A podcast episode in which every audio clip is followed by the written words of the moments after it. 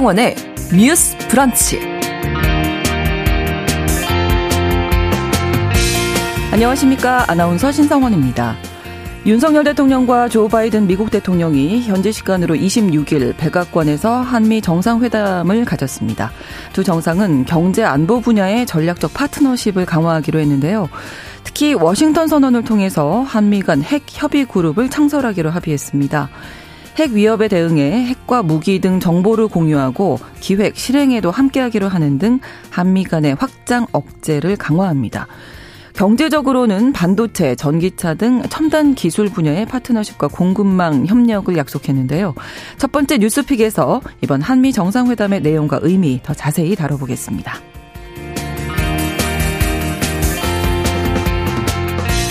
여러분은 가족 하면 어떤 모습이 떠오르십니까? 부부와 자녀 혹은 나의 형제 자매, 그러니까 혼인이나 혈연으로 맺어진 모습이 먼저 떠오르실 겁니다. 이런 가족의 모습에서 확장이 돼서 사별 후 마음 맞는 이와 여생을 보내는 노인, 서로를 돌보며 살고 싶은 친구나 사실혼 관계에 있는 이들, 이런 모습도 가족 범주에 들어가게 되면 어떨까요? 어제 국회에서는 이런 모습도 가족의 범주로 보는 생활 동반자법이 발의됐습니다. 동거인들에게 혼인에 준하는 권리와 의무를 부여하는 내용을 담고 있는데요. 다양한 가족의 의미와 형태는 국회 문을 넘을 수 있을지 두 번째 뉴스픽에서 살펴보겠습니다. 4월 27일 목요일 신성원의 뉴스 브런치 문을 열겠습니다.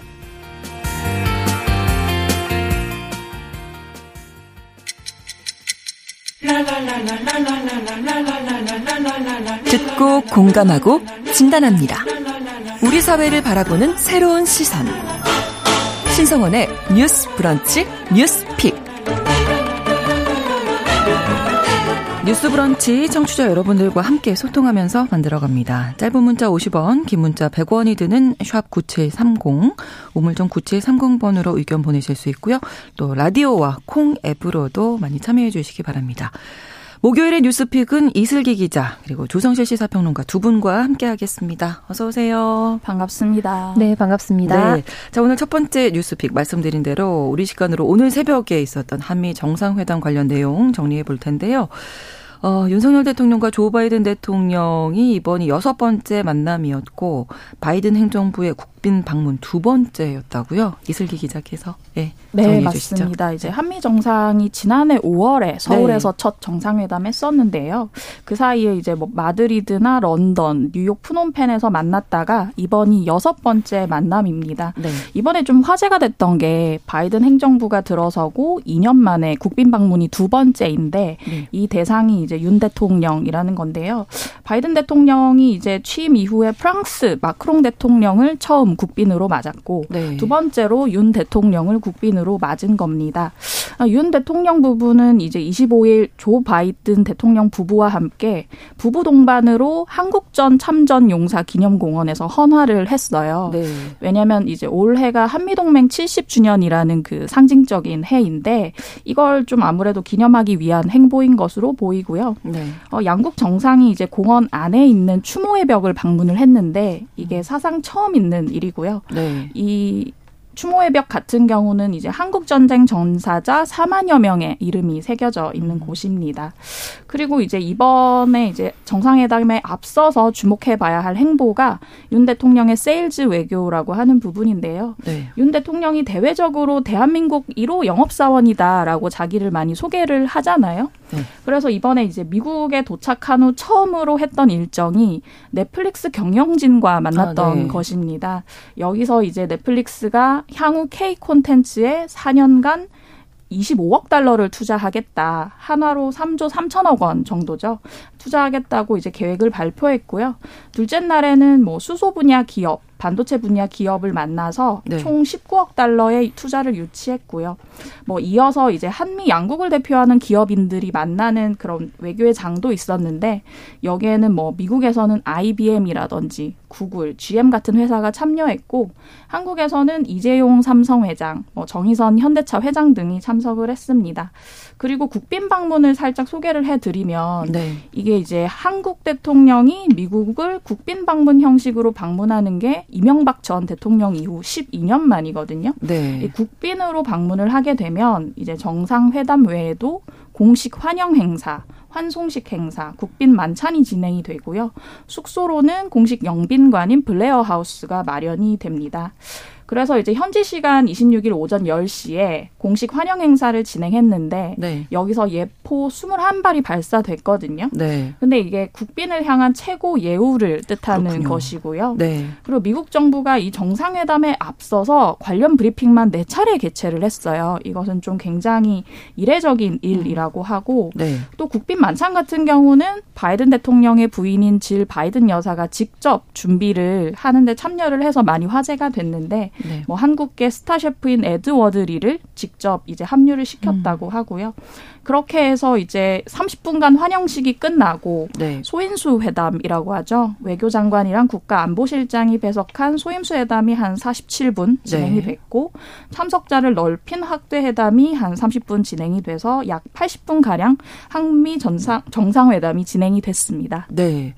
이 한미 정상 간 이번 만남에서 가장 주목할 부분이 이제 워싱턴 선언일 텐데요. 이 내용도 예, 정리해 주시죠. 네, 워싱턴 선언은 이제 최종적으로 발표되기 전부터 선언될 것이 예고되면서 많은 관심을 불러일으켰는데요. 네. 가장 핵심적인 거는 이제 NCG라는 새로운 한미 핵 협의 그룹을 신설하고 네. 최근 발표된 거에 의하면 연간 네 차례 정도 차관보 단위에서 사실상 기존보다 훨씬 더 많이 그리고 자주 상설적으로 논의를 하겠다라는 부분이 핵심적으로 담겨 있습니다. 네. 그리고 덧붙여서 이제 대한민국 한반도에 뭐 전술핵을 재배치한다든지 혹은 우리 이제 NPT와 관련된 관련 된 조약을 이제 우리가 파기하거나 혹은 어기는 어떤 우려 섞인 행보를 하지 않을까라는 것이 국제적인 좀 관심을 불러일으켰던 대목인데 네. 그런 부분에 있어서 우려를 불식시키고 사실은 미국의 핵 우산 정책에 정말 확실하고 확고하게 한반도가 포함되어 있음을 천명하고 한미 간의 이런 앞으로 나아갈 공조와 그간의 공조들을 확인하는 그런 네. 천명하는 선언이었다는 점에서 의미가 깊었고요. 그리고 지금 각 언론마다 조금씩 어떻게 번역하냐에 따라서 좀 차이가 있게 보도가 되고 있는데 이제 한반도의 핵 잠수함이 네. 필요할 경우에 이제 전개되는 방식의 시나리오도 음. 여기에 포함되어 있어서 구체적으로 이것이 국내와 또 이 한반도를 둘러싼 국의 여러 정상들에 있어서 어떤 반응을 음. 불러일으킬지 귀추가 주목되는 포인트 포인트입니다. 네. 일단 핵심은 그 핵 협의 그룹 네. 네, 요거죠. 네. 네. 네, 그 NCG 창설이 핵심인데요. 네. 이 NCG 같은 경우는 아까 이제 평론가가 말씀하신 것처럼 그 말씀하신 것처럼 이제 차관부 네네 네. 차관보급 네, 협의체이고 네. 이제 1년에 4차례 정기 회의를 진행을 하는데요. 네. 이것을 이제 나토랑 지금 진행을 미국이 하고 있는 핵 기획 그룹과 좀 견줄만 하다라는 얘기를 했습니다. 근데 네. 실제로는 좀 차이가 있는 것이 나토와 진행하고 있는 핵 기획 그룹 같은 경우는 네. 이미 그 미국의 전략 핵이 거기 가 있고요. 음. 그리고 이제 움직일 때 그 투발 수단이 또 이제 그 나토 동맹국들에게 가 있고 네. 정말 적극적으로 핵을 운용하는 거라면 한국의 NCG 같은 경우는 이제 협의를 정례화했다는 수준으로 보시면 될 것 같아요. 그리고 이제 때에 따라서 핵 잠수함이 한국 해역에 와서 어떤 뭐 훈련을 할 수 있다라는 건데 그런 점에서 좀 차이점이 있고 어, 그리고 이제 이것에 대해서 기존에 이제 확장 억제 전략 협의체라고 하는 EDSCG라는 조직이 한미 간에 있기는 있거든요. 네. 근데 이것 같은 경우는 핵뿐만 아니라 재래식 수단에 대해서도 같이 음. 얘기를 한다는 건데 네. 이번에 나온 이제 핵 협의 그룹 같은 경우는 핵에 주로 focusing을 음. 맞추겠다는 거고 근데 지금 EDSCG 같은 경우는 차관급으로 진행이 음. 되는 건데 네. 이번에 얘기 나온 핵 기획 그룹은 차관 보라서 약간 격이 낮다는 질문이 음. 있었어요. 네. 이 얘기를 했더니 이제 실무를 정확하게 아는 사람이 직접 협의를 하는 것이 더 실용적이라는 판단을 했다라고 대통령실에서 밝혔습니다. 네. 네, 아무래도 이제 차관들의 경우나 장차관은 일정이 많고 또 국내 차관뿐만 아니라 미국의 담당자가 같이 일정을 조율해야 하기 때문에 그런 부분에서 실무적인 논의 일정을 잡는 것조차도 음. 굉장히 어려운데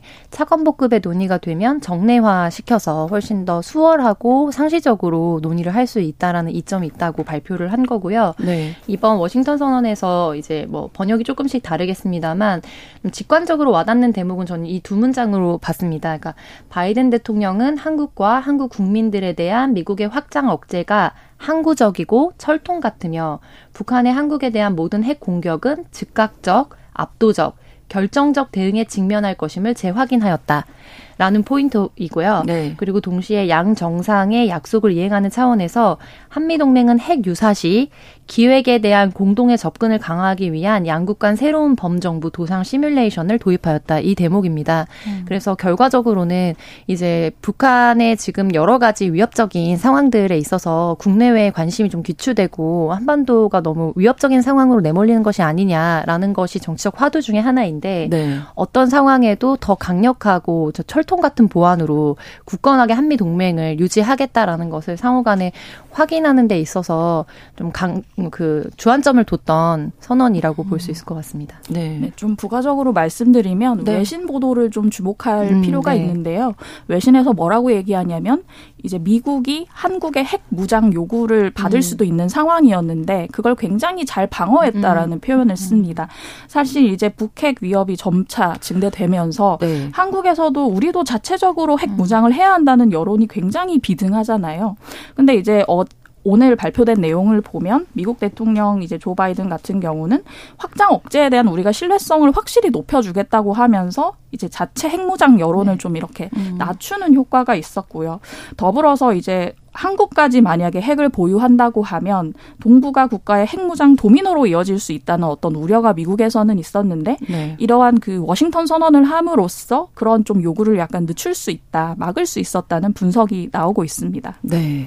뭐 청취자 여러분들도 아마 이 회견 내용 어, 한미 정상회담 내용 아마 보셨을 거고 많은 의견을 또 저희가 이제 이야기 나누고 있는 중에 주고 계신데 0545번으로 미국은 북 북한이 대상이 아니라 중국을 견제하는 게 아닐까 이런 생각 드신다고 결국 우리가 지불해야 할 손익계산서 마이너스 아닐까요? 이렇게 어, 말씀 남겨주셨고요. 1411번으로 자꾸 핵 얘기하니까 이 한반도가 휴장 국가라는 게 정말 느껴지신다고요. 음. 실감 잘 못했는데 좀 무서운 생각도 들고 평화로웠으면 좋겠습니다. 하고 남겨주셨습니다.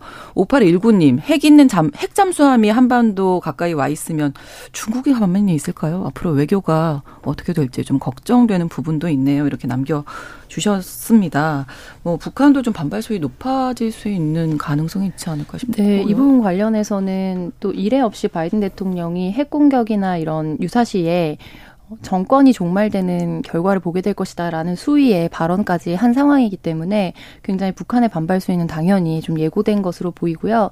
또 이와 더불어서 민주당이 이번 어 한미 정상회담의 3대 과제 중에 하나로 뽑았던 우크라이나의 네. 이제 무기 지원 건이라든지 이런 부분에 있어서 실질적인 논의가 이루어지진 않았다고 했지만 정상회담 회견문이나 이런 발표문 담화문들을 보면 실질적으로 이제 어 안보적인 부분, 경제적인 부분 그리고 정치적인 부분에 대한 우크라이나 지원을 한미가 함께 해나가겠다라는 공고한 약속과 가까운 선언들이 음. 담겨져 있거든요. 네. 그래서 이런 것들을 이제 세계 지도로 확장해 상황에서 봤을 때 이제 러시아와 또 중국 그리고 북한을 중심으로 하는 그런 어떤 지금 안보 위협적인 상황과 네. 그리고 한미일 동맹을 중심으로 해서 이 문제를 풀어가고자 하는 어, 미국의 전략 여기에 우리가 적극적으로 편입되는 형태의 결과를 낳은 것이 아니냐. 그래서 결과적으로 유사시에 미국의 확실한 지원을 약속받았다고 하지만 음. 이거는 결과적으로 그 양면을 뒤집어서 본다면 우리나라가 전쟁터가 될 수도 있다는 우려를 담은 것이 아니냐라는 여론도 지금 온라인이나 이런 데서 속속들이 올라오고 있는 상황으로 보입니다. 네. 이슬기 기자님 더 덧붙일 말씀 있으신가요? 네, 이제 워싱턴 선언 생각을 해보면 이제 나토를 본 떴다고 했지만 음. 사실 좀 실효성이 걱정되는 부분이 있거든요. 이게 물론 말씀하신 것처럼 핵 잠수함이 뭐 우리나라 해역에 오거나 네. 하면 어떤 긴장을 촉발하는 것도 있겠지만 한국에서 이제 자체적 핵무장론이 나오는 마당에 네. 협의를 좀 자주 하겠다라고 하는 것이 어떤 실효성이 있을지 좀 음. 의문을 많이 자아내고 있습니다. 이거에 대해서 안 그래도 그 기자회견을 할 때 질문이 있었어요. 네. 윤 대통령한테 그럼 핵 협의 그룹이라는 데서 한국의 역할이 무엇이냐라고 음. 했더니 윤 대통령이 구체적으로 어떤 일을 하는지는 이 자리에서 말씀드릴 수 없습니다만 종전의 핵 우산에 기초한 그런 확장 억제하고는 좀 다른 것이 아니라 많이 다릅니다라고 음. 얘기를 했는데 어떻게 많이 다르며 그리고 우리가 대화를 요청하면 얼마나 미국에서 이제 성의를 가지고 참여할 것인지에 대한 어떤 계획이 좀 음. 뚜렷하게 있어야 될 것 같습니다. 네. 2081번으로도 평화를 위한 음, 전략적인 외교를 기대합니다. 이렇게 남겨주셨는데요. 한미 정상회담 관련된 핵심 의제였죠. 이 부분 좀 짚어봤습니다. 자, 그리고 경제 부분에 대한 이야기도 나왔었는데, 예, 요 부분도 한번 짚어보실까요? 네. 네. 사실 핵 문제 못지않게 경제 부분에 많은 중요하죠. 관심이 네. 쏠렸어요. 왜냐하면 미국에서 하고 있는 인플레이션 감축법 IRA에 네. 이제 한국 그 전기차 업체들이 배제가 되면서 말이 네네. 많았고 반도체법 같은 경우도 우리나라 같은 경우는 중국 의존도가 심한데 네. 여기서 이제 배제되면 좀 불리할 것이다라는 얘기가 많았었는데 사실 이 부분에 대해서는 굉장히 조금 뭐랄까 넓게 접근을 했습니다. 그래서 이런 부분에 대해서 긴밀한 협의와 조율을 해 나가겠다라고 얘기를 했고요. 네. 그리고 첨단 기술 분야 파트너십에 대해서는 그 한미 국가안보실 간의 차세대 신흥 핵심 기술 대화를 신설하겠다. 아까 말씀드린 IRA나 반도체법이랑 비슷하게 약간 협의와 조율, 대화 신설 이런 부분이고요.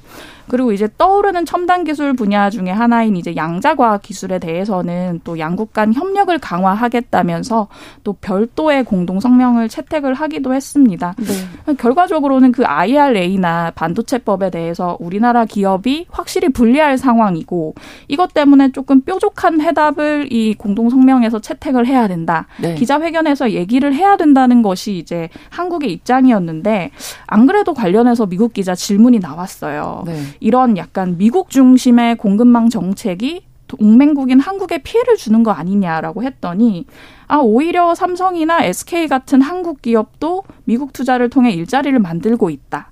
한국 기업이 성장하고 발전하는 게 미국에도 도움이 된다고 바이든 대통령이 얘기를 했거든요. 그러니까 이러한 법들이 한국 기업에 피해를 준다라고 얘기했더니 결과적으로는 미국의 어떤 산업이 융성하면서 윈윈 할 것이다라는 그 윈윈이라는 표현을 썼는데 네. 아예 다른 질문에 다른 답변을 내놓으면서 윈윈이라고 하니까 도대체 무엇이 윈윈인가라는 의문을 자아내고 있습니다. 네. 음. 어떻게 보셨어요? 경제 분야에 대해서. 네. 좀 민감하게 다뤄졌던 부분 중에 하나가 반도체 관련돼서도 네. 중국과의 어떤 그 무역 무역상의 어떤 갈등 상황이 요, 야기됐을 때 네. 이제 국내 기업들이 거기에 대해서 진입하거나 대체제의 형식으로 진입할 수 있는 것도 하지 못하도록 하는 음. 방향의 미국의 조치에 대해서 굉장히 이번 어, 정상회담을 앞두고 우리 기업들 위주의 이익을 어 조금 더 강조할 수 있는 그런 방향의 발언들이 나와야 된다라는 정치권과 사회 음. 요구가 있었거든요. 네. 그런데 이제 이 기자께서 얘기해 주신 것처럼 이번에 각 조목조목 분야에 있어서 긴밀한 협조나 아니면 공동 성명이나 이런 것들을 추후에 추가적으로 채택하겠다라는 선언적인 발언은 있었지만 거기에 대해서 직접적으로 어떻게 대응을 하겠다라는 음. 실리적인 답변을 받지는 못했습니다.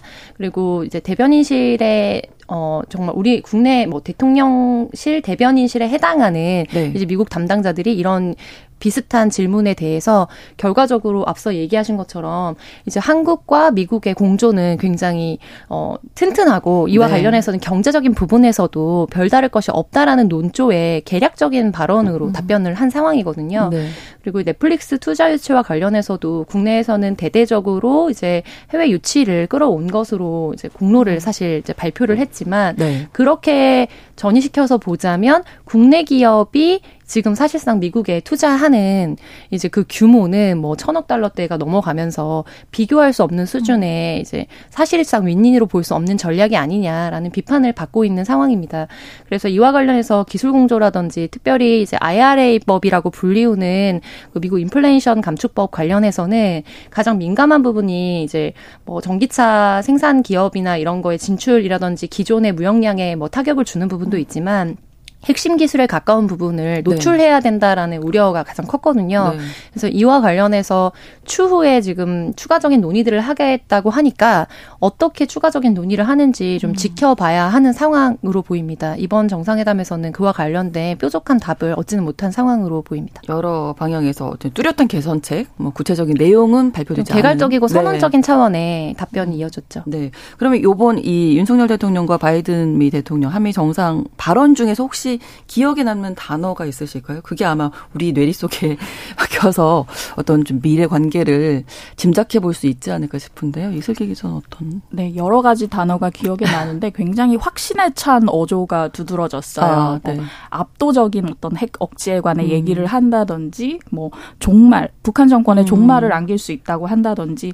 근데 제가 제일 인상 깊었던 건 아까 잠깐 말씀드렸는데 바이든 대통령이 얘기했던 그 산업에 있어서 윈윈이다라는 부분. 그 윈윈이라는 말이 그 기자의 질문과 초점과는 완전히 어그러져서 어 그 IRA나 어떤 반도체법이 한국 기업에 불리하다라고 얘기를 했는데 어 미국의 반도체와 이런 것들이 융성하면 한국도 결국 투자 유치하고 좋은 것이다라는 아예 다른 말로 음. 이어갔거든요. 네. 실제 어떤 윈윈하는 방법에 대해 두 국가가 좀 첨예하게 논의를 했는지 살짝 네. 의심이 가는 음. 부분입니다. 네. 네, 저는 압도적 우위에 의한 평화. 라는 음. 이제 멘트가 가장 기억에 남는데요. 네. 그러니까 평화도 그렇고 자유도 그렇고 결과적으로 그 핵심 가치들은 자유를 선택할 수 있는 권리 그리고 상호 간의 대등한 지위라든지 혹은 완전 대등하진 않더라도 어느 정도의 균형을 맞출 수 있는 상태에서 지속 가능하다라는 판단이 드는데 네. 압도적 우위를 점유함으로써 이룩할 수 있는 평화라는 게 이제 언어상으로 봤을 때는 굉장히 가능해 보이지만 우리의 지난 역사와 지금 얽히고 설킨 국제 정세들이나 이런 것들을 종합적으로 봤을 때 과연 한반도가 얼마나 주도권을 아, 대한민국이 얼마나 주도권을 가지고 가지고 한반도의 이런 평화에 역할을 할 수 있다는 것인지에 대해서 음. 굉장히 좀 회의적으로 봤고요. 네. 그리고 무엇보다 결과적으로 이제 핵 유사시에 미국의 핵 잠수함이라든지 여러 가지 전력 지원을 받는다고 하더라도 그 무대가 될 곳은 한반도이기 때문에 네. 그런 부분에서 좀 불안한 마음으로 너무 이 강, 강경한 어조의 이제 선언들이 좀 불안한 마음으로 시민의 음. 한 사람으로서 다가오더라고요. 네. 네. 그 부분이 가장 인상 깊게 남았습니다. 사실 이 미국으로 윤석열 대통령 방미하기 전에 이제 외신 인터뷰들이 좀 논란이 됐었잖아요. 대만 해협 문제라든지 우크라이나 무기 지원 같은 것들. 이 부분에 대해서도 이야기가 나왔 죠. 있죠. 네, 기자의 한 사람으로서 윤 대통령이 계속 외신과 인터뷰하는 것에 불만이 있는데요. 외신과 인터뷰할 때마다 어떤 설화가 나왔어요. 네. 일단 대만 해협 문제 관련해서는 19일 공개된 로이터 통신과의 인터뷰에서 네. 아 국제사회와 함께 힘에 의한 현상 변경에 절대 반대한다는 음. 입장이 나왔고 이걸 가지고 중국 외교당국에서 엄청난 이제 말폭탄이 네. 튀어나왔었죠. 그렇죠. 근데 이 부분에 대해서도 굉장히 전향적으로 어떤 공동 성명에서 얘기가 나올까 했었는데 어 인도 태평양에서의 그 어떤 일방적 현상 변교 시도에도 반, 강력히 반대한다는 입장 이었지만 이제 생각보다는 살짝 조금 수그러졌다라는 음. 생각이 들었어요. 그래서 네. 중국에 약간 눈치를 본 것 아닌가라는 생각이 들었고 또 하나는 우크라이나 관련해서 우크라이나의 이제 조건부 무기 지원도 할 수 있다라는 얘기를 똑같은 음. 로이터 인터뷰에서 했었는데 네. 어 그 얘기를 또 이제 공동 성명에서 전향적으로 다룰까 했었는데 그런 얘기는 하지 않고 네. 우크라이나를 지원하기 위한 협력을 국제사회와 함께 계속해서 해 나가겠다는 정도만 얘기를 했습니다. 네. 한미가 좀 이렇게 밀착하는 거 보면 중국, 러시아가 좀 견제하겠죠, 아무래도. 네, 러시아 같은 경우에는 아무래도 우크라이나에 관련한 음. 이제 공동의 대응 선언 이런 것들이 민감하게 좀 반응이 될 수밖에 없는 상황이고요. 네. 그리고 핵 어, 잠수함에 대한 지원이라든지 이런 것들을 암시하는 발언들과 관련해서는 사실은 핵 보유국 간에 이제 본이 핵 보유국 주변에 있는 곳과 핵과 관련된 논의나 선언들을 할 때 사전에 그런 부분에 대해서 긴밀하게 공유를 한다고 하더라고요. 네. 그래서 이번 워싱턴 선언이나 이런 것들이 발표되기 전에 이제 미국 측에서 중국의 이런 부분에 대해서 이러한 상황이 전개될 것이라는 것에 대해서 음. 예고하고 좀 양해를 구했다라는 방식의 보도도 지금 나와 있는 상황이긴 합니다. 네. 다만 그럼에도 불구하고 불구하고 이렇게 한미일 중심의 동맹을 공고하고 여기를 거점지로 해서 어떻게 보면 이 동아시아 쪽에 패권을 가져가겠다라는 이런 메시지 자체가 네. 굉장히 앞으로의 좀 전망을 좀 어둡게 하고 좀 위험하게 만드는 것으로 보이는 것은 사실입니다. 네. 자, 여기서 뉴스 브런치 1부 마치고 2부에서 뉴스픽 바로 이어가겠습니다. 11시 30분부터 일부 지역에서는 해당 지역 방송 보내드립니다.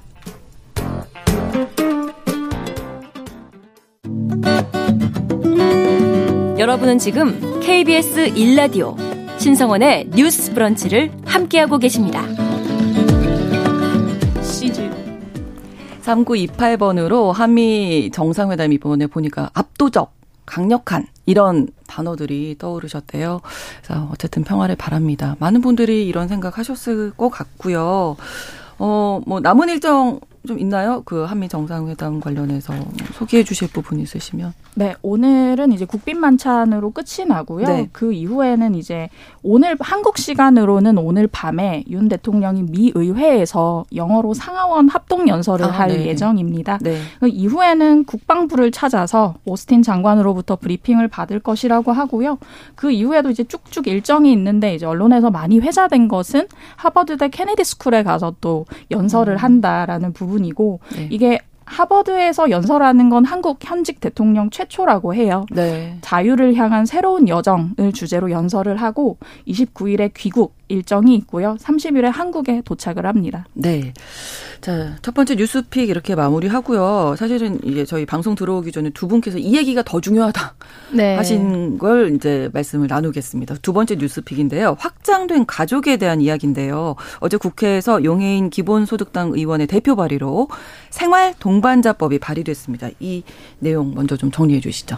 네, 이 소식을 듣고 되게 감개무량하다는 생각이 들었는데 네. 일단 이제 현재 법에서 가족을 민법 제 779조에서 정의를 하고 있거든요. 네. 이제 배우자와 직계 혈족 및 형제 자매로 규정이 돼 있고 음. 그리고 이제 가족 정책의 근간이 되는 건강가정 기본법에 보면 좀 더 이렇게 명확하게 얘기를 하고 있는데 네. 가족은 혼인, 혈연, 입양으로 이루어진 사회의 기본단이다라고 얘기를 하고 있습니다. 음. 그런데 이제 헌법에는 뭐 가족에 대한 규정이 별다른 정의가 따로 없고요. 네. 이것에 따라서 사실은 이제 혼인 신고를 하지 않은 사람들의 어떤 가족 형태는 뭐 세금이나 의료나 주거나 뭐 다양한 사회보장 복지 서비스를 받을 수가 없는 거죠. 네. 근데 이번에 이제 생활 동반자법 같은 경우는 성인 두 사람이 결혼을 하지 않더라도 혼인 관계가 아니더라도 상호 합의에 따라서 생활을 공유하며 돌보는 관계를 생활 동반자 관계로 규정을 음, 하고 네. 이분들한테 혼인에 준하는 권리와 의무를 주는 것이 핵심입니다. 그러네요. 이거에 네. 따르면 뭐 친구나 네. 결혼을 준비하는 연인이나 네. 뭐 이혼이나 사별 후에 여생을 함께 보낼 사람과 생활 음. 동반자 관계를 맺을 수도 있고 네. 성별과 관계가 없기 때문에 동성 커플도 이 가족의 형태로 네. 어떻게 포괄이 음. 될수 있는 거죠. 음. 그러니까 가족이라고 할 때 이런 뭐 서비스를 못 받는다. 이 부분을 생각해 보면 가장 먼저 저는 떠올랐던 게 병원에 가면요. 네, 맞습니다. 보호자 네. 누구세요? 할 때 좀 네, 네, 네. 가족이세요? 이렇게 네, 하잖아요. 네. 음. 그래서 1인 가구가 많아지면서 네. 특별히 병원에서 보호자를 찾는다든지 수술 동의를 해야 한다든지 음. 그 외에 경제적인 부분에서도 많습니다. 이제 연금이라거나 아. 혹은 뭐 같이 살고 있는 동거하고 있는 집안에 상대 동거인의 명의로 집을 계약을 했어요. 그런데 네. 도중에 그가 사망하거나 네. 이런 아. 상황들이 아. 발생했을 때 음. 현재는 현행 가족들에게 이게 상속되거나 이렇게 임차권이 상속되도록 음. 하고 있거든요. 승계됩니다. 그렇죠. 그런데 이와 관련해서 사실혼 관계 배우 자의 경우에 일정 부분 또 제한적으로 적용이 음. 되는 부분이 있고요. 그런데 예를 들면 1인 가구인데 친구와 함께 살고 있다거나 상대가 네. 되게 다양할 수 있잖아요. 그렇죠. 그런 경우에는 살고 있던 집에서 바로 나가야 되는 문제도 발생하고요. 아. 이와 관련해서 뭐 여러 이제 뭐 출산, 돌봄, 뭐 음. 세금 그리고 이제 소득공 세액공제나 소득공제 이런 부분에 있어서도 아. 불리한 부분이 많이 있었습니다. 음. 근데 이제 우리가 생활동자 동반자법이 필요하다라는 사회적 요구는 좀 꽤 오랫동안 지속되어 왔고 관련한 핵심 화두를 다룬 도서도 이제 베스트셀러 반열에 오르면서 네네. 네. 좀 화제가 됐었거든요. 근데 국회에서 이 법이 좀 발의되기 어려웠던 데에는 아무래도 우리가 재선을 좀 고려하는 의원들이 많이 있기 때문에 이와 관련해서 반대하는 명확한 그룹이 있는 법안들은 네. 좀 공동 발의나 대표 발의를 하기 꺼려하고 실제로 발의를 했더라도 음. 이제 강경한 민원에 의해서 철회를 하거나 중간에 중도 하차하게 되는 경우가 많습니다. 그래서 십수년 전에 진선미 의원실에서 이 법안을 이제 발의를 하다가 사실 좌초되는 일을 겪기도 했고요. 음. 그래서 이번 국회가 이제 개회하면서 생활 동반자법을 이제 공동 발의해야 된다라는 요구들이 있었지만 이제 오랜 시간이 사실 흘렀고 그래도 어, 다행으로 음. 이번에 용해인 의원이 이번에 어떤 의미에서는 총대를 맸다라는 표현이 저는 이 법과 관련해서는 음. 좀 어울린다. 그간의 네. 역사를 봤을 때라고 보이는데 그래서 발의가 됐다라는 것만으로도 네. 우리 사회가 참 그래도 진일보 했구나라는 부분에서 좀 사회적 메시지를 준다고 볼 수 있겠습니다. 발의가 된 것만으로도 네. 네. 어떤 내용들을 담고 있는지 좀 자세하게 소개해 주실까요? 네, 아까 평론가께서 얘기하신 음. 거에 조금 더 덧붙이면 네.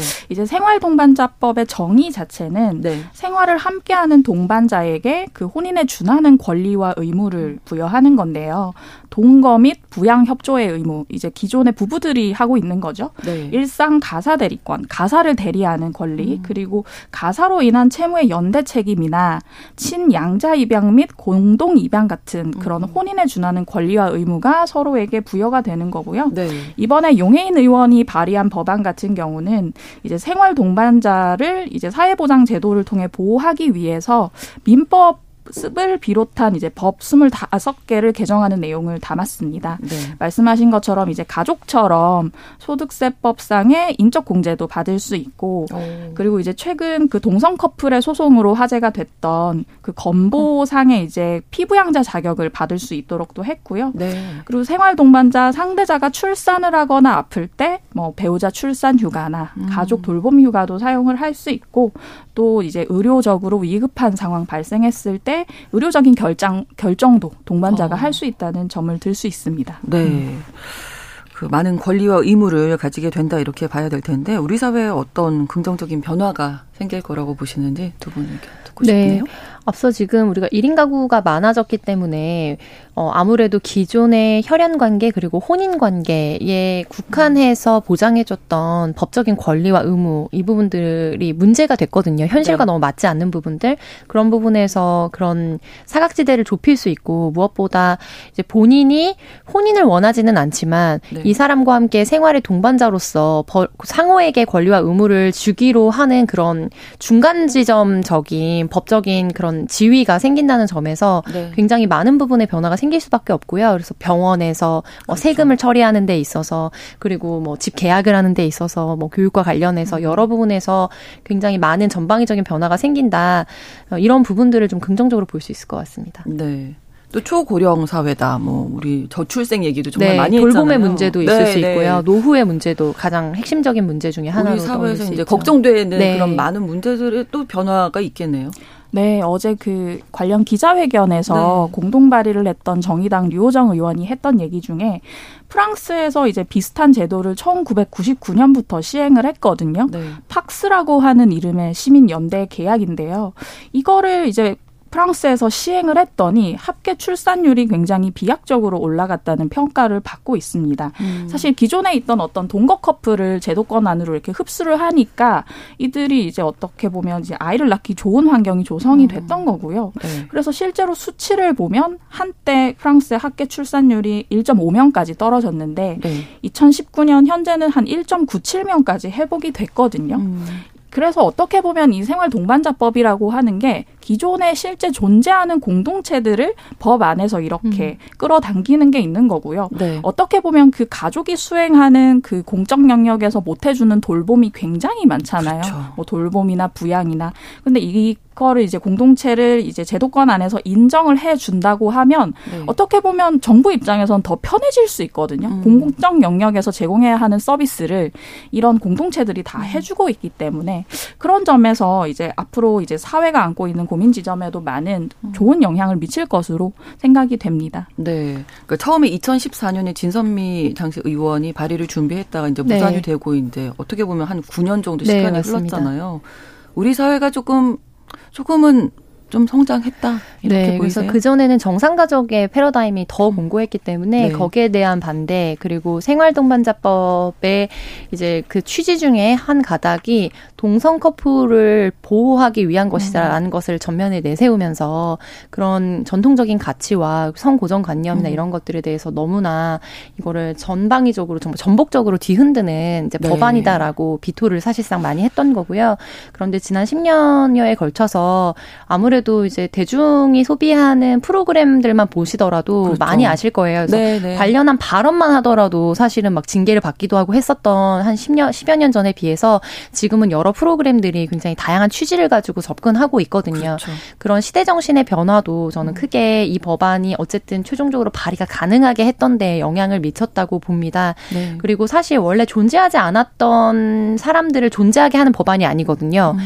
기존에 존재했지만 법망에서 이름을 갖지 못했던 관계에 이제 명확한 이름을 사실은 주어지는 법적인 테두리 안에서 네. 이런 법안이기 때문에 이 법안 자체가 그 당사자들에게 줄 수 있는 권리 의무 차원의 의미는 굉장히 유의미하다고 볼 수 있겠습니다. 네. 구민정님께서 1인 가구가 늘어나고 있고 꼭 혼인으로 맺어진 관계가 아니라 서로 의지하면 동거하는 식구 형태가 많아지고 있어서 필요하다고 생각합니다.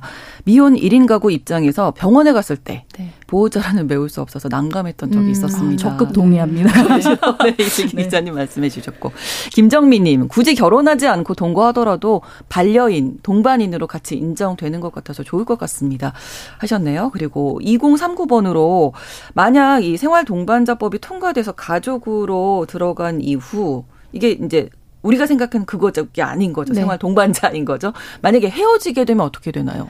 이와 관련해서도 이제 법적인 절차를 밟은 거, 밟는 거기 때문에 네, 결혼 뭐 이런 것처럼 네, 관련된 절차를 절차가? 밟을 수 있게 되는 예, 거죠. 예, 그것도 아마 종신 계약은 아니니까요. 그러니까 그렇죠. 네, 혈연 관계도 사실 음, 혈연 관계를 제외하고 음. 혼인 관계도 민법상 계약 관계에 다 편입되어 있거든요. 그렇군요. 네, 그래서 아. 여기에 계약 관계에 편입되어 있었던 기존의 항목 위에 하나를 더 추가해서 네, 네. 네 선택지를 넓혀주는 거기 때문에 아. 네, 이와 관련해서는 계약 관계인 거군요. 네, 그렇죠. 맞습니다. 이거랑도 계약 관계고요. 어떻게 할지는 좀 봐야겠지만 네. 말씀드린 프랑스의 팍스 같은 경우는 법원에 서류 하나 제출하면 이제 관계가 이렇게 해지된다고 해야 될까 아. 관계가 종료될 수 있거든요. 네. 어떤 뭐 그런 형태를 이제 한국에서도 조금 음. 법에 대한 좀 심사가 첨예해지면 얘기를 아마 나눠볼 것 네. 같습니다. 네.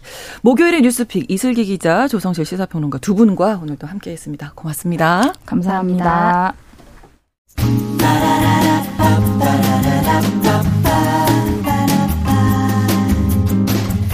신성원의 뉴스 브런치는 여러분과 함께합니다. 짧은 문자 50원, 긴 문자 100원이 드는 샵 9730. 무료인 콩 앱과 일라디오 유튜브를 통해 참여해주세요.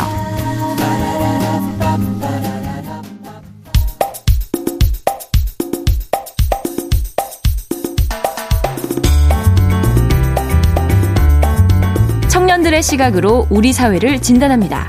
뉴스 브런치 MG 데스크. 지금 이 시대를 살아가는 청년 여성들은 우리 사회를 어떻게 바라보고 평가할지 MG 데스크에서 직접 들어보겠습니다. 대학내일 20대 연구소 이혜인 수석 그리고 MG 세대 트렌드를 쉽고 빠르게 전달하는 미디어 캐릿의 이시은 에디터 두 분과 오늘도 함께하겠습니다. 어서 오세요. 안녕하세요. 네, 오늘은 또 어떤 주제 가지고 오셨나요? 네, 지난주 아이돌 아스트로의 고 문빈님이 스스로 목숨을 끊어 충격을 아. 좀 많이 안겼죠. 네. 그래서 K-팝 아티스트뿐 아니라 K-팝 팬들 사이에서도 관련한 춤 추모가 온라인 오프라인에서 계속해서 이어지고 있습니다. 뭐 특히 유튜브나 릴스 등 기존 아티스트가 등장했던 컨텐츠에 댓글로 추모 물결이 이어지는 것이 관찰되기도 하는데요. 네. 이러한 영상들이 알고리즘을 타고 계속해서 더 상위 추천 컨텐츠에 이어지는 경향이 있습니다. 그래서 오늘은 이 사건을 바탕으로 한 사회적 문제와 관련한 지세대 인식에 대해서 이야기해 보려고 합니다. 네, 이런 소식 들려오면 이제 베르테르 현상이 네네. 연상되거든요. 네, 네, 맞아요. 아무래도 사회적으로 유명했던 사람의 극단적인 선택에 심 리적으로 동조하는 경향이 나타날 수가 있거든요. 네. 크게는 가까운 동료들의 사망에 영향을 받는 경우가 있겠죠. 네, 그렇죠. 네, 연예, 연예계에서도 음. 사실 이러한 일들이 종종 일어나기도 했잖아요. 뭐한 네. 사건으로 인해서 연쇄적으로 안 좋은 선택을 하는 경우도 음. 생기고요. 네. 뿐만 아니라 이제 유명인이 사망하는 경우이고 또 그 유명인이 나와 같은 또래라면 더더욱 이제 극단적인 선택을 그렇죠. 모방하는 현상인 베르테르 현상이 우려되기도 합니다. 그런 네. 의미에서 사실 이렇게 재차 언급하는 것조차 죄송 스럽기도 하지만 그럼에도 전해드리고자 하는 메시지가 있어서 이렇게 하나의 안건으로 가지고 왔습니다. 네. 극단적인 선택, 뭐 세대 불문하고 우리 사회에 큰 문제가 아닐 수 없는데 MZ 세대 같은 경우는 어떻습니까? 어, 일단 통계청이 발표한 2021년 사망 원인 통계를 보면 OECD 국가 간 연령, 연령 표준화 자살률에서 한국이 표준 인구 10만 명당 자살로 인한 사망, 사망자 수가 23.6명을 기록해서 OECD 회원국 중에 가장 높게 어. 나타났습니다. 네. 그래서 결국 대한민국이 자살률 OECD 국가 중에 1위 로 이제 판명이 된 음. 거고요. 네. 평균치는 11.1명으로 이제 우리나라가 평, 전 세계 평균의 이제 두 배 넘는 수치를 기록한 것이고 좀 심각한 문제라고 생각이 됩니다. 특히 이제 10대에서 30대까지의 사망 원인 중 1위가 이 자살로 아, 손꼽히기도 아, 하거든요. 네. 네. 사실 저도 이 자료를 찾아봤거든요. 음. 근데 네. 더 심각한 문제가 있더라고요. 근데 이게 증가율을 저희가 봐야 되는데 아. 네, 앞서 말씀해 주신 이제 비율이 2017년이랑 비교를 해서 127.1%가 환자가 폭증한 결과라고 아, 하더라고요. 그래요. 네, 특히 과거에는 또 60대 환자가 전체 우울증 환자의 18.7%를 차지하면서 가장 큰 비중을 차지했는데요. 네. 이제는 전체 환자 수의 19%가 20대라는 거예요. 네, 이런 음. 수치가 사실은 세대별로 뭐 누가 더 우울증 환자가 많느냐로 바라볼 게 아니고요. 네. 실제 진단을 받은 이들이 조금 늘어났다라고 보는 음. 시선도 있습니다. 네. 네, 대중매체에 사실 오은영 박사님의 뭐 금쪽 상담소라든지 음. 정신건강의학과 관련된 콘텐츠가 자주 등장하고 있잖아요. 그래서 네. 정신건강이라는 것에 대해 관심 갖는 이들이 더 많아진 그렇죠. 것 같고요. 그렇죠. 네. 네. 전문가에게 치료를 받는 모습을 이제 브라운관으로 음. 보고 혹시 나도 이제 저런 증상이 있는 건 아닐까라고 음. 생각했던 이들이 이제 용기를 내서 상담을 받으러 간 결과로 보기도 합니다. 네. 실제로 뭐 우울증이라든지 정신적인 고통을 느끼는 청년들이 어떻게 보면 좀 많다고 봐야 되겠네요. 네, 많이 네. 나타납니다. 이제 건강보험 심사평가원 통계에 따르면 보면 20, 30대 청년 우울증 진료 환자 비율이 2017년 23.4%에서 2021년 34.1%로 4년 사이에 45.7%로 환자가 이제 나타나요. 결국엔 그렇게 보면 이제 청년 세대 10명 중에 이제 3, 4명 명. 정도가 음. 이제 우울 청년으로 나타나는 것이고요. 네. 온라인에서도 우울증, 우울증 증상을 다루는 콘텐츠가 늘어났다라고 이제 뭐 보고 있는데 네. 한 매체는 이 현상을 이제 MZ 세대가 뭐 명품 음. 언박싱보다 우울증을 검색한다라고 보고 있기도 해요. 어. 네, 실제로 10대나 20대들이 자주 보는 유튜버들, 뭐 네. 이런 명품 하울을 하는 유튜버들도 네. 우울증이나 불안 장애를 고백하면서 시청자와 소통하기도 하고 있고요. 아. 관련 치료를 받는 모습도 가감없이 보여주고 있습니다. 네, 그러니까 정신 건강 건강 자체에 대한 관심이 좀 높아지고 네네. 그리고 소통을 좀 원하는 것 같은데요, 우리 젊은이들이. 네, 사실 저만 해도 이제 네. 이전이랑 조금 많이 달라졌다라고 체감을 하고 있는데 네. 주위에서 이제 친구들이랑 음. 이야기를 할때 음, 나도 힘들 힘들면 상담 받았다 어, 이러고 네, 이제 네. 상담 받는 거 정말 추천하고 네. 어디에 뭐 어떤 선생님이 나는 잘 맞았다라거나 음. 이런 대화를 되게 가감 없이 하거든요. 그렇구나. 네, 저는 이런 소통이 굉장히 전 중요하다라고 느꼈던 게 이제 네. 이야기를 하다가 보면 나도 이제 몰랐던 어떤 나의 감정들을 얘기 얘기를 음. 하면서 알게 되는 경우가 조금은 있더라고요. 그렇죠. 감정이라는 게 눈에 보이지 않으니까 음. 예, 예, 세심하게 맞아요. 좀 신경을 써야 되더라고요. 네, 네, 이런 친밀한 관계에서의 연대뿐 아니라 좀 느슨한 연대로 나타나기도 하는데요. 네. 뭐 온라인 커뮤니티를 통해서 본인의 우울증을 좀 호소하는 청년들도 이제 많이 관찰되고 있습니다. 네. 뭐 예를 들어 지금 너무 우울한데 뭐 나랑 카톡할 사람이라는 글을 음. 올려서 네. 뭐 거기에 이제 대화를 하고 싶다고 댓글을 달아주는 청년들도 생기고 네. 이 우울증을 호소하는 청년들이 모인 오픈 채팅방도 있어요. 그래서 음. 여기서는 이제 서로의 고민을 공유하고 위로해주기도 네. 합니다.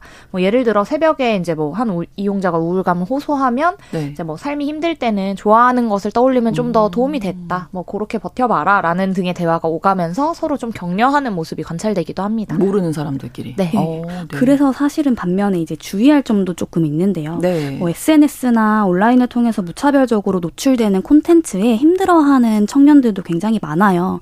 어, 특히 투신 장면에 SNS로 이제 생중계하는 일이 어, 일어나기도 네. 네, 했잖아요. 이 음. 사건이 사실 우울증 관련 온라인 커뮤니티와 또 음. 연관이 있고 또 이곳에서 만난 어린 여성들을 상대로 범죄를 저질렀다라는 정황도 나왔거든요. 그래서 사실 이렇게 온라인 관련 이제 이런 소통 같은 경우에는 네. 좀 주의할 면도 있다라는 그렇죠. 걸좀 염두를 음. 해야 될 것 같기는 네, 하고요. 네, 네, 네, 사실 그래도 사람들은 누군가랑 이제 대화를 좀 원한다라는 게 좀 분명히 관찰되는 것 같아요. 우리가 코로나 지나오면서 많이 느꼈잖아요. 네. 아, 진짜 우리가 외로웠었구나. 맞아요. 네. 또 뉴스를 보면 또 한 20대 인터뷰이가 어, 문득 이제 우울한 순간 이 찾아올 때 내 고민을 들어줄 사람이 너무너무 필요한데 음. 주위에 이제 내가 아는 사람한테 말하기는 조금 부담스러우니까 네. 이제 온라인을 찾게 됐다라는 아. 네, 그런 내용도 있었습니다. 요즘 젊은이들 어떤 지점에서 괴로움을 좀 많이 느끼는 것 같으세요? 네, 관련된 뭐 우울증 증상 혹은 뭐 관련 사망 사건을 보면 원인이 굉장히 다양하긴 합니다. 네. 먼저 마, 방금 말씀 주신 코로나19 이후에 이제 급증한 네. 정신적 네. 불안과 우울, 그러니까 연결이 단절되면서 나타난 음. 세계적 문제가 있고요. 네. 혹은 이제 사회적 문제의 피해자가 되는 경우, 뭐 전세 사기나 뭐 음. 확장 따돌림 아, 뭐 이런 그렇죠. 것들이 이제 또 많이 관찰이 됩니다. 네. 그리고 계속되는 경기 불안으로 인한 취업난, 뭐 사회적 분위기에 이제 사회적 막 진출한 20대들이 직접적인 타격을 받는 경우들이 음, 있고요. 음, 그렇죠. 이런 최근에 있었던 여러 가지 사회적 사건 들에 노출되며 겪는 후유증들이 있어요. 뭐 연쇄적으로 10대가 이제 자살을 한다든지 음. 연예인 네. 자살이라든지 작년 하반기에 있었던 이태원 참사 같은 그렇죠. 것들이 좀 요런 것들에 해당하긴 합니다. 네. 그래서 곽금주 서울대 심리학 교수는 이제 사회가 이런 것들에 계속 노출되면서 청년들에게 희망을 주지 못하고 있는 것이 문제라고 꼬집기도 했습니다. 네. 그러니까 결과적으로는 이 모든 현상들이 미래가 보이지 않고 이번이 아니면 안 된다. 그래서 음. 이번에 뭔가 망치면 아 이제 다 음. 끝났다. 음. 이렇게 생각하는 경향이 많이 많이 생겼다는 거죠. 그래서 결국엔 사회 환경이 좀 더 전반적으로 음. 개선돼야 한다라는 목소리를 내기도 했습니다. 네. 네. 또 원인을 SNS를 처음 접한 시기가 영향이 있다고 보기도 하더라고요. 아, 네네. 세브란스 병원 소아정신과 교수가 한 뉴스 인터뷰를 통해서 기성세대는 아날로그로 세상을 배운 뒤에 이제 성인이 돼서 디지털을 접했다면 그렇죠. 네, 10대, 20대 같은 경우에는 유년기부터 디지털을 경험한다 라면서 음. 자아 확립이나 뭐 인격 성숙이 덜 된 상태에서 디지털 의존이 심해지면 네. 정서 조절 능력이나 회복 탄, 탄력성이 약해진다라고 인터뷰를 하기도 음, 했습니다. 네. 이렇게 좀 계속 심해지는 음. 경쟁 사회가 되면 네. 앞서 우리가 연결이 단절돼서 좀 우울하다고 했는데 계속해서 연대보다는 타인을 경쟁자 뭐 혹은 음. 사람과 어울리는 법을 좀 있게 하고 경계 성향을 많이 높이게 된다라는 비판이 있기도 합니다. 중고교의 내신 경쟁 심화, 뭐 대학 진학 이후에 계속되는 취업 경쟁 이런 관계에 대해서 좀 개선해 보거나 좀 음. 경험할 여지가 많이 적어졌다라는 인터뷰가 있기도 했고요. 이런 치열한 경쟁으로 입사나 사회 진출을 하게 된 이후에 오히려 이제 같이 뭔가 성과를 내고 협업을 해야 되는 타이밍에 번아웃 이 오기도 아, 해서 또 요것들이 네. 우울을 심화한다라는 것들이 있어요. 그래서 너무 치열하게 올인한 나머지 이런 증상이 나타난다고 보기도 합니다. 너무 어릴 때부터 치열하게만 사는 법만 배웠나 봐요. 그래서 좀 너무 힘들어 하는 게 아닌가 이런 생각도 들고 저는 아까 그 말씀 중에 서울대 심리학과 교수님이 사회가 청년들에게 희망을 주지 못해서 그런다 하는 부분에서 어. 기성세대로서 예, 좀 미안한 생각이 좀 들기도 하고 여러 가지 생각이 지금 막 드는데요. 아, 네. 청년들의 정신 건강을 위한 사회적인 노력도 있으면 좀 좋겠네요. 어, 네, 많이 있습니다. 먼저 청년들과 가장 밀접하게 닿아 있는 교육기관들에서 요 변화가 많이 보이는데요. 네. 학생들의 학교 생활 적응, 정신 건강을 위해 심리 상담 센터를 교내에 보유하는 경우가 많이 생겼습니다. 네. 그래서 전문적인 상담 지식을 갖고 있는 상담사 분들이 상주하면서 학생들의 전, 정신 건강을 돌봐주는 거예요. 음. 우리 고등학교 때뭐 보건실, 양호실이라고 네. 부르는 공간처럼 이제 상담실이 교내에 생긴 음. 거죠. 그래서 개인 상담을 원할 때 직접 방문하거나 뭐 온라인 접수를 통해 신청하고 1대1 상담을 진행하기도 하고 거기서 이제 다양한 심리 검사들을 통해서 네. 그냥 단순히 뭐 우울감을 호소하는 것을 달래주는 게 아니라 음. 정신적인 어떤 진단과 이에 대한 치료도 가능하고 하게 이제 개편이 많이 되었고요. 네. 이를 두고 이제 대학교에도 이런 심리상담 지원센터가 많이 생겼는데 네. 대학생들 사이에서는 네. 졸업 전에 이 대학 내 심리상담센터 이용 안 하면 등록금 손해 보는 거다 아, 이런 그래요? 얘기를 할 정도예요. 그러니까 실제 이런 심리상담이 보험으로 아직은 지원되고 비싸요. 있지 않거든요. 네. 그래서 네. 청년들에 대해서 이제 이런 비용 부담이 커지기 때문에 네. 이런 것들을 꼭 이용해야 한다라고 어. 서로 이제 소문도 내주고 권해주고 좋네요. 하는 방향이 있습니다. 학교 다니시는 분들은 좀 꼭 이용을 맞아요. 해보십사. 꼭 해, 네. 네, 꼭 했으면 좋겠고. 네. 그리고 또 요즘엔 또 기업에서도 네. 외부 심리 상담 기관을 연계해서 심리 상담 서비스를 복지로 내세우는 경우도 늘어나고 있어요. 네.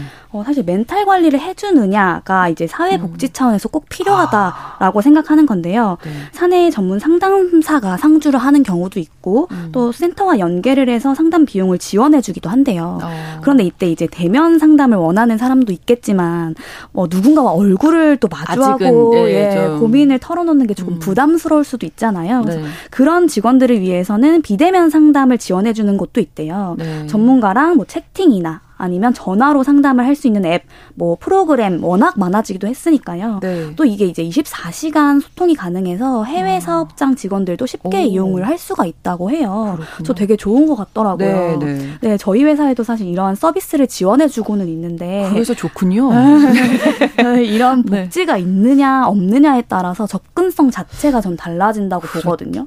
네, 복지니까 한번 시도해 볼까라는 마음이 음. 생기면서 음. 언제 말할 수 있다라는 창 구가 있다라는 안정감이 조금 들기는 하더라고요. 회사에서 뭔가 나의 힘듦도 좀 책임을 져줄 수 있는 부분이 있구나라는 게 있고 없고가 차이가 네. 좀클 것 같은데 들어주려고 하는 그렇죠. 가에 예. 대한 노력이 느껴지는 것 같아요. 맞아요. 네. 네. 어, 그런가 하면 정부나 지자체 노력도 많이 관찰되고 있습니다. 청년 마음 건강 바우처를 출시하기도 했어요. 그래서 보건복지부에서 보통 소득과 관계없이 본인 부담금 10%만 지급하면 전문 심리 상담 서비스를 받을 수 있도록 이 지원 사업을 운영하기도 하고요. 네. 그래서 만 19세 이상부터 34세 이하 청년으로 이런 기준 없이 이런 복지를 지원한다는 게 굉장히 큰 파격적인 정책이기는 합니다. 그래서 자립 준비 청년이나 뭐 정신건강 복지센터에 연계한 청년들은 우선 지원한다고 하니까 네. 이런 것들을 좀 많이 활용해 보시는 것도 방법이 될 수 있을 것 같습니다. 네. 스스로도 좀 많이 좀 마음을 많이 챙기셔야 될 것 같기는 한데 네. 예, 어떤 방법이 한 방법씩만 예, 말씀해 주실까요? 이시은 어, 에디터부터? 저는 사실 그 정신건강 그 의학이라는 거 이제 적극 적극적으로 상담을 네. 찾아가는 형태가 음. 보이는 게 되게 큰 변화로 느껴지고요. 네. 과거에는 이제 자신이 정신적 고통을 겪는다는 걸 개인의 역량 부족이나 네. 아니면 나약함으로 여겨서 숨기는 네. 사람들이 굉장히 많았다면 네. 이제는 그런 사회적 기조가 사라지고 있고 또 그게 맞고요. 또 마음이란 사실 어쩔 수가 없는 건데 나를 자꾸 탓하게 되니까 더 힘든 거잖아요. 그래서 이런 경우에는 주변에 오픈을 하고 좀 적극적으로 도움을 구하기도 하는 모습이 보이기도 하고 저도 적극적으로 추천하는. 네, 네 이해인 수석께서는 어, 비슷하게는 사실 가벼운 우울감 같은 것들은 운동이나 자신만의 루틴을 만들므로써 좀 해소할 수 있다라고 음. 전문가들이 입모아 얘기하기도 합니다. 네. 뭐 감정 일기 쓰기 혹은 뭐 음. 반려식물이라고 부르는 트렌드가 네, 있었는데 네. 식물 돌보기 같은 매일 해야 하는 꾸준한 일들이 있으면 네. 또 이런 것들을 좀 이겨나갈 수 있다 라고 보고 이런 것들을 좀 마음 챙김이라는 키워드 키워드로 같이 이야기하기도 하니까 이런 방법들 많이 활용해 음. 보셔도 좋을 것 같아요. 네, 저희 내일 브런치 초대석에서 청소년들의 정신 건강에 대해서 정신과 전문의와 함께 또 이야기 나눠보는 시간이 있으니까요. 내일 이 시간도 기대 많이 해주시기 바랍니다. 어... 대학내일 20대 연구소 이혜인 수석, 캐리의 이시은 에디터 두 분과 함께 MG 데스크 꾸며드렸습니다. 고맙습니다. 네, 감사합니다. 뉴스 브런치 마치고요. 저는 내일 오전에 다시 오겠습니다. 고맙습니다.